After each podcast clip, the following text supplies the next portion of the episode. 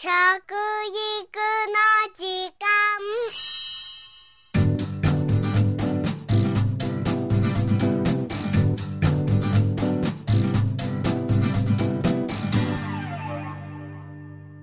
服部幸男です。食育の時間ポッドキャスト。これまで4回にわたりまして、この6月に行われました食育推進全国大会のパネルディスカッションの模様をお伝えしてまいりました。前回まではパネリストそれぞれが自分の立場から意見を述べるという形式でしたけれども、今回は5人全員で意見を交換するディスカッションの部分でございます。当日はなかなか白熱した議論となりました。貴重な意見も多くありましたので、時間は少し長くなりますが、そのすべてをご紹介したいと思います。パネリストの方を改めてご紹介しますと、名古屋学芸大学大学院教授で、保健学博士の足立美由紀先生、日本経済新聞論説委員編集委員の岩田美代さん、地元佐賀市の川添児童館親子クラブ会長伊藤ひとみさん、そしてキャスターでエッセイストの福島敦子さん、ここに私服部幸男を合わせまして5人でございます。ディスカッションはまず足立先生、岩田さん、伊藤さんと私4人の発表をお聞きになった福島敦子さんのご意見からスタートします。ディスカッションの司会は、人間総合科学大学大学院健康栄養科学専攻教授の小林周平先生です。では、お聞きください。それでは、ディスカッションに入りたいと思います。今日のやり方としましては、パネルの先生方の間で意見を質問質疑応答をお願いしまして、それを聞いていただくという形をとりまして、フロアの方からもぜひ聞いても質問したいということがあるかもしれませんが、今日のところはそういうことでお許しください。それでは福島先生の方からですね、いかがでございましょう。今4人の方のどなたでも結構です。今ぜひ聞いておきたいというご質問があったらお願いします。そうですね、皆さんそれぞれにいろんな今個食も含めて食が抱える問題点をいろいろ指摘されまして、なんとも複雑な気持ちになったというか、私たち日本の国っていうのは本当にこれ世界第2位の経済大国、まもなく中国に抜かれるという状況はありますけれども、本当にこれ私たち日本人って豊かなのかなと、なんかこう逆に改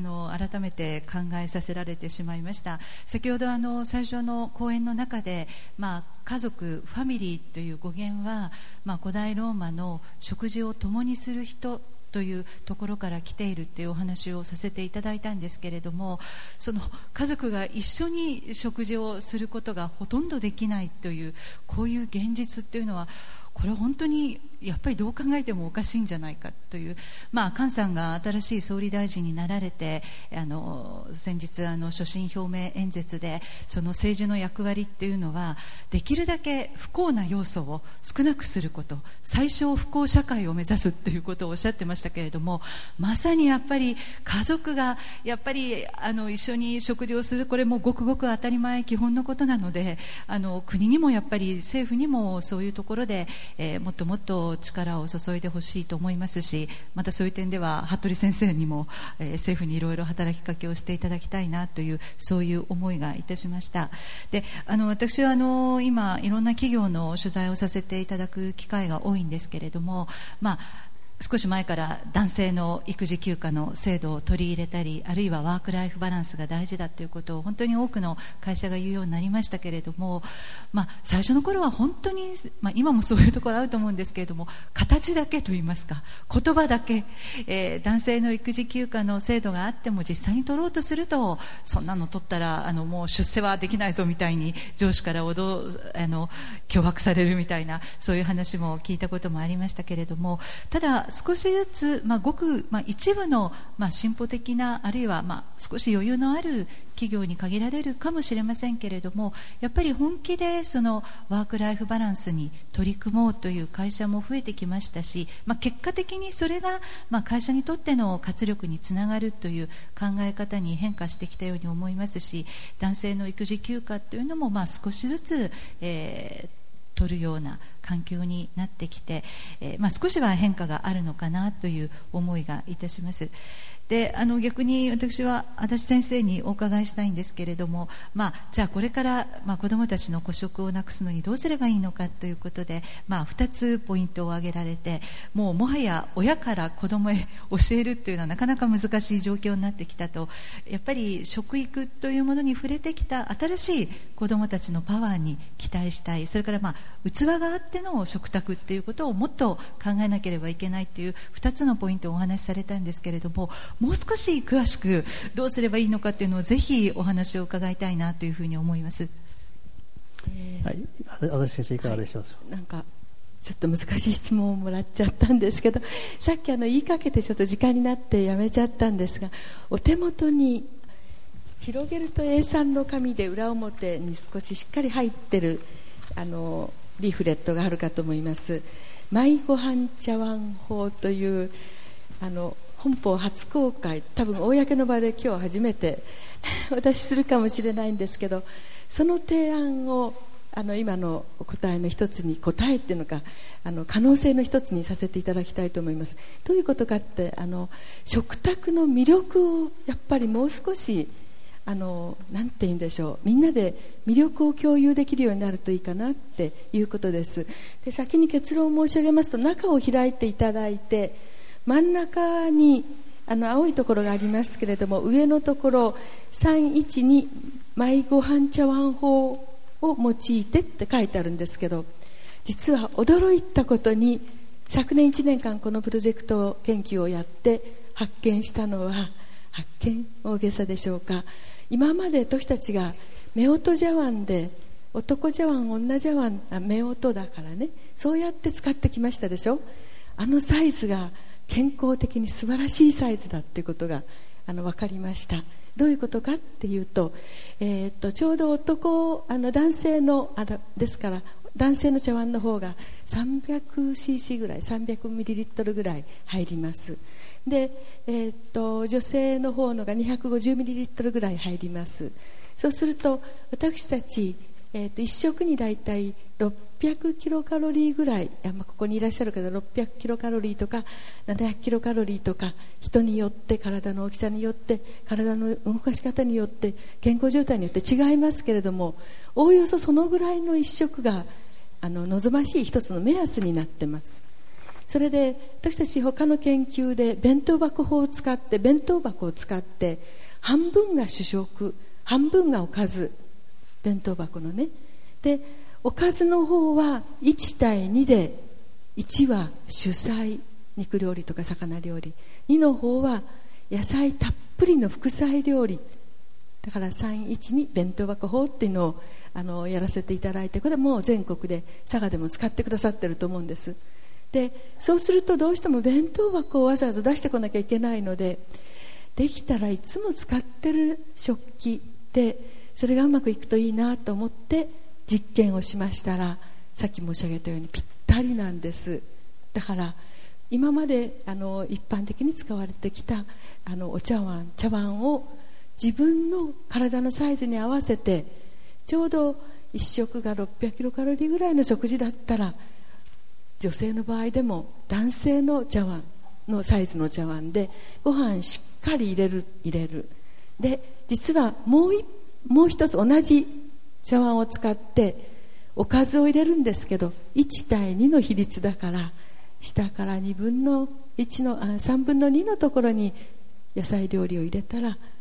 上3分の1ぐらいを主菜、肉料理とか魚料理とかというのを入れると、だいたいエネルギー量が600キロカロリーぐらいで必要な栄養素が揃っちゃうよっていうのを実験した結果分かりましたっていうのがこれに書いてあるんですね。で、帰ってからお読みいただきたいんですけど、私が今申し上げたいことは、昔からこう食卓で使われてきたいろいろなものが大変健康づくりにも心とかコミュニケーションづくりにもかなってるものが多いんじゃないか。で、それを私たちは再評価して、それに新しい科学の目で説明をして、そして新しい食卓の魅力にもつなげていくことができるんじゃないかなっていう一つの提案です。で、そうするとちょうど、マイご飯茶碗っていうのが大きい方か小さい方か間違わないでくださいね。お家で一番大きいのお父さんが食べてたら、それはメタボ街道まっしぐらです小学生とか中学生がもっと大きいお茶碗で食べなければいけないのに、なぜかそうじゃない家が多いかもしれません。そういうことを議論しながら、話し合いながらっていうと、食卓の新しい魅力にも一つつながっていくかな。ですから答えにはならないんですけど、なんか今まで伝統的にやってきたものの中の生活の知恵というか、その美しさも含めてなんですけど、そういうものをやはりしっかり再発見するような話題がもう少し食卓につながっているといいかな。で、携帯電話を、置いて食事をしている家が 70% ぐらい、私たちの調査では一食に4台携帯電話を置いて食事をしている家が 30%、失礼しました、最高が4台でしたというのが現状です。そうすると一緒に食卓囲んでるんだけど、チラチラ見てるのは携帯電話のメールのサインなんですよね。それは一緒に食べるって言わないと思います。場所が一緒でも、時間が一緒でも、一緒に食べることが一緒、共有されてなかったら本当の意味での共食じゃないんじゃないかしらと、なんか話題が大事かなっていう感じがしています。はい、ありがとうございました。かなり具体的な方策をですね、ご提案いただいたと思いますけど、私の方からですね、一つ岩田先生にお伺いしたいのはですね、ワークライフバランスをですね、今後のね、見通しっていうふうにどういうふうに考えておられますでしょうか。ぜひお伺いしたい。私は期待を込めて、少し今踊り場で、みんなこれじゃあちょっとまずいんじゃないかなって思ってるんで、少し生活を見つめ直す方向で、さっきお話があったように先進的な企業も、企業を先頭に変わりつつあると信じたいんですが、それに対してですね、朝通で K の岩村信子さんがお書きになっている家族の勝手でしょみたいな、その非常に悲惨なこう食卓の写真がバーッと並んでいるような本が今もう彼女シリーズで出してますけれどもあって、もうそれは変わんねえよという言い方をする方もいるのでですね、なんかここまで行っちゃって、本当に変わるのだろうかというところの、あまり楽観論ばっかりは言ってられないんですけれども、どうなんでしょう、もうやっぱりみんなどっかでちょっとやっぱり仕事を中心で家族との生活もないような生き方っておかしいんじゃないのっていうのは思い始めてるんじゃないかなと思うんです。そして最後はすっ飛ばしてしまって、もうグラフをお見せしただけだったんですけれども、今男女に、どういう生活をしたいですかっていう質問をすると、家庭とその仕事の調和の取れた生活、あるいは趣味に、もっと力を入れたいとか、そういう答えが多いんですね。ただし現実はってなると、私は仕事中心の生活をしていますみたいな、だから希望はもっと余裕のある生活を男女ともにこう求めるようになっているのになかなか現実がついていないというところのギャップが今出ているって感じですので、社会をもっとこう、変える方向にみんなが行けば少し変わっていくんじゃないかなと期待を込めて思っていますけれど、はいはい、ありがとうございました。服部先生、何か、その辺でコメントございませんか。今から、実は17年前にですね、ある調査やりました。先生を尊敬しますか、親を尊敬しますかという調査を世界20カ国の高校生を対象にしたんです。で、17年前の古い話なんですけど、まず北京で取りました。先生尊敬しますかと。そうしましたらですね、 80.3% の高校生がですね、先生を尊敬しますと答えたんです。で、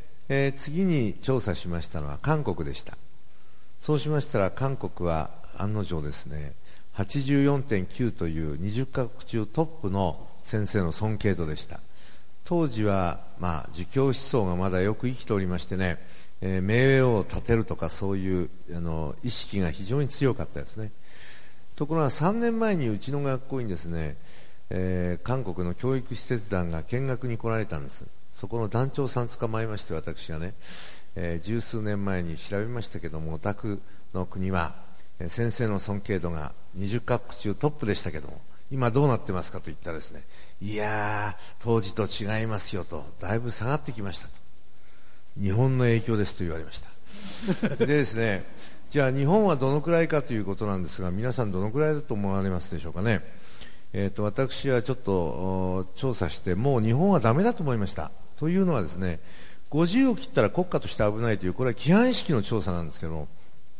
実は OECD なんかも調査しておりまして、180カ国ぐらいやっておりました。そういうのも全部合わせて、私の調査と合わせてですね、ダブった国は省きましてね、で見た結果、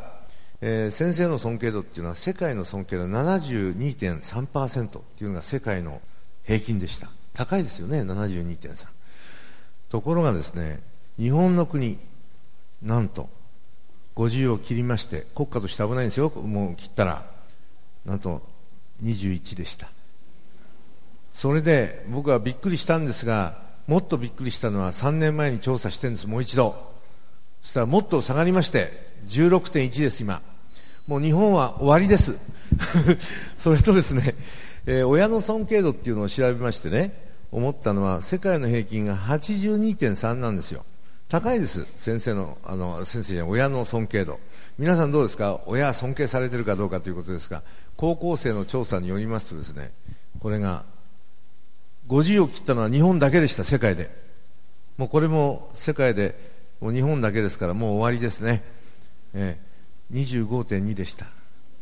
で、日本はこういうことをね、なぜやってないか調査、実は文部省がやってたんです。ところが40数年前にですね、某教育なんとかの人たちがですね、むしろ旗持って文部省に行きましてね、我々を査定するのかって言ったんですね。これ別に先生査定してるわけじゃないんですよ。やはり先生がどういう姿勢でね、これから学生に立ち向かうかとか、そういうことをやる調査でやってたわけですから。ところがね、何を勘違いしたのかね、査定したわけでないのに取り除かしてしまったんです、これ。で、日本だけですよ、ないの、これ。こういうことがね、僕はね、日本の国というのは、先ほど菅さんの話出ましたけど、やってくれるのかなということと、もう一つ、僕は一番今ね、困ってるのは、保育所っていうのが今少なくて、皆さん困ってて働きに行けないよって言ってるんです。はっきり言いますけど、子供さんは3歳以前に預けちゃいかんですよ。今0歳ですよ、預けてんの。こんな国ね、他にもありますよ。ですけどね、こんなことをやったらね、子供はね、親を思わないんですから。親じゃなくてね、なんて動物と人間とは基本的には変わりないですよ。ある意味でね、餌付けもできなきゃね、それに物を見る目っていうのが、親を通していろんなものが分かってくるわけじゃないですか。ところがね、全部預けてるんですよ、子供を働きに行くために。そして気がついてみたら、子供なのか親なのか、親なのか子供なのか、お互いに分かんないんじゃしょうがないんですよ、これ。というようなことを日本はこれからですね、ビシッと、そのためには今僕は保育所の先生方を中心にですね、お姑さんになるつもりで、親を指導してあげてくださいということを実は教育やってるんですけどもね、それやってやっとこの頃ですね、私たちはおばあちゃんの役目しなきゃいけないんですかなんて言い出すんですけど、やっぱりしていただかないとね、これうまくいかないと思うんです。時間長くなっちゃって興奮して喋ってますけどそういうことで、それはいろいろ考え方がありますので、私はまた違いますから、まあまあいろいろあると思うんです。ただね、はっきり言いますけどね、子供がね、親を親と思いませんから、これはね、まあいろいろ考え方あると思うんですね。ですから、2つに分かれてますけど、今のところまあいろいろありますが、よろしくどうぞ。親と子に限らずですね、大人と子どものコミュニケーションの在り方という気がどうしても私にはするんですけど、今日子どもたちというのは私大学生を教えてるんですけど、似たようなところがありまして、そんなのお前らはどれくらい立派なのよって言ってね、言い返すんですけどね、そのくらいシビアな議論をした上で、やっぱり親子関係というのを見直すというのはやはり大きな課題だと私も自身は認識はしております。しかし、まあどこにそのキーポイントがあるかということに関してはいろんな、ご意見があろうかと思いますが、どうですか、伊藤さん、お若いところでどのようにお考えでしょうか。伊藤先生、服部先生のですね、先ほど子どもは3歳までは人に預けるべきでないという件に私もすごく賛成なんですね。やっぱり子どもっていうのはですね、親の背中を見て育つと私は常日頃思ってるんですよ。それでやっぱり親がですね、生き生きと生きてる、自分の人生を生きてるという姿をですね、やはり子どもに見せると、子どももやはりそういう親のような大人になろう、自分もそうなろうと思うんじゃないかといつも思ってるんですね。ですからやはりワークライフバランスのお話にもありましたけれども、やはりお父さんたちも帰りが遅いですよね。やはり疲れて帰ってくるお父さん多いと思います。まあ、もし子供がだいたい起きてる時間でも疲れて帰ってきたお父さんを見てですね、サラリーマンになりたいなって思う子はいないんじゃないかと私は思ってるんですね。でもやっぱり家族のために働いてくれてるお父さんやお母さんに感謝はしてると思うんですけれども、そういう子どもたちがどういう大人になるのかなっていうちょっと不安な面もやはりありますね。はい、ちょっと時間がですね、話がなかなか熱を帯びてきたところで残念ですが、時間を守るという主催者側の、強い要望がございまして一言ずつ、要約して最後のご意見をいただきたいと思います。足立先生からどうぞ。私は服部先生の食育に対する熱とか実践力に大変敬服していますし、それから今日の伊藤さんの話にも大変敬服してますけれども、最後の話はやっぱりもっと違うところできちっと十分に議論が必要だと思います。私自身も、生まれてすぐ産休明けから仕事をしなければいけない状態の中で自ら進んで、その子どもたちを共同保育しながら、そしてやってきた一人なんですけれども、やっぱり母親が育てる、父親が育てるじゃなくて親が育てるんですよ。または地域が育てるんです。だからそこでもう分けてしまったら、なんか話が表に戻っちゃうんじゃないかで、去年の夏にスウェーデンに行ったら、スウェーデンの保育所は朝5時か6時ぐらいから空いてます。その代わり夕方は5時にはほとんど誰もいませんでした。そうやって地域全体が子どもを家族が育てつつ仕事をしっかりやれるような、そういう社会っていうのは必ず作れるんだと思うんですね。だからその方に向けてどうしていったらいいかっていう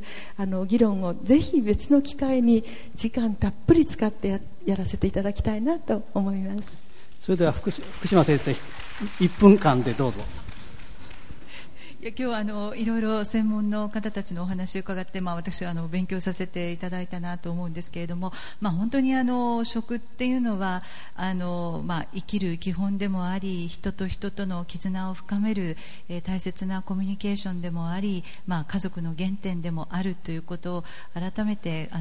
えますと、いろんな難しい問題があるし、国にもいろいろやってもらわなければいけない、企業の取り組みも重要で、いろいろ複雑な要素はあるんですけれども、まずは自分ができることからやっていこうという思いを今日強くいたしました。できるだけ家族と食卓を囲む時間をできるだけ、工夫して作ったり、あるいは一緒に食事ができなくても何かメッセージだけでもテーブルの上に一つ置いとくだけでも、やっぱり完全な個食とそこに何か一言でもメッセージがあるのとではだいぶ気分も違うと思いますし、まず身近なところでできるところから食を通してのコミュニケーションというのを自分の生活の中にできるだけ取り入れて、人と人との絆、ネットワークを広げていきたいなというふうに思いました。はい、ありがとうございました。どうしてもあと一言って方おられますか？ なければ、そしたら私のまとめとさせていただきます。キーワードをいくつか挙げて、皆さんのこれからの参考にしていただければと思うんですが、まず家庭で何をやるかってことですね。いろいろご提案がありました。家庭で、一緒に食事をとる努力をしようとか、あるいは親がきちんと伝えればいいんじゃないかとか、そういうことももちろん、その中のいくつかの重要なポイントかと思っております。それから子どもパワーを活用しようという、非常にユニークな足立先生からのご提案、面白いというふうに感じました。子どもでですね、意識が高くなっていく過程をですね、しっかり捕まえて、ぜひ、次世代のことも考えて、そのような方策というのも大変重要かと思います。ワークライフバランスというのはかなり大きく話題になりました。これはなかなか議論を呼ぶ問題でありますが、しかしワークライフバランスを何とかしないと、いずれにしろ今の状態を変えることができないというのは、岩田先生のご説明で大変、よく分かったわけで、今日のお話は主として私たち個人個人の考え方をいかに変えていくかというところが大きかったんですけど、それに対応したやはり行政側の枠組み作りということも大変重要じゃないかと思います。ですから今日のいろんなご議論をですね、行政の方としてもぜひ内閣府中心に対応した枠組みを立てる努力をぜひお願いしたいと、このように思います。そして特に伊藤先生が述べられた地域力の強化ですか、そういったものをさらにバックに据えて、今後の食育というのを発展させていこうじゃないかというふうな、結論で、とりあえずは私のまとめてさせていただきたいと、このように思います。どうも皆さん長い時間、ご清聴ありがとうございました。パネリストの皆さん、熱心なご議論を大変ありがとうございました。第5回食育推進全国大会からパネルディスカッションの模様をお聞きいただきました。それぞれの立場からいろいろな提案がありましたね。食育というのは家族の在り方や働き方の問題まで生き方そのものに通じているということが、このディスカッションからもお分かりいただけたと思います。まだまだ議論も必要ですね。日本の食育は法律ができてまだ5年です。スタートしたばかりなんですよ。これからもより良い方向が検討されることに意義があると言えるのではないでしょうかね。以上、食育の時間、服部幸男でした。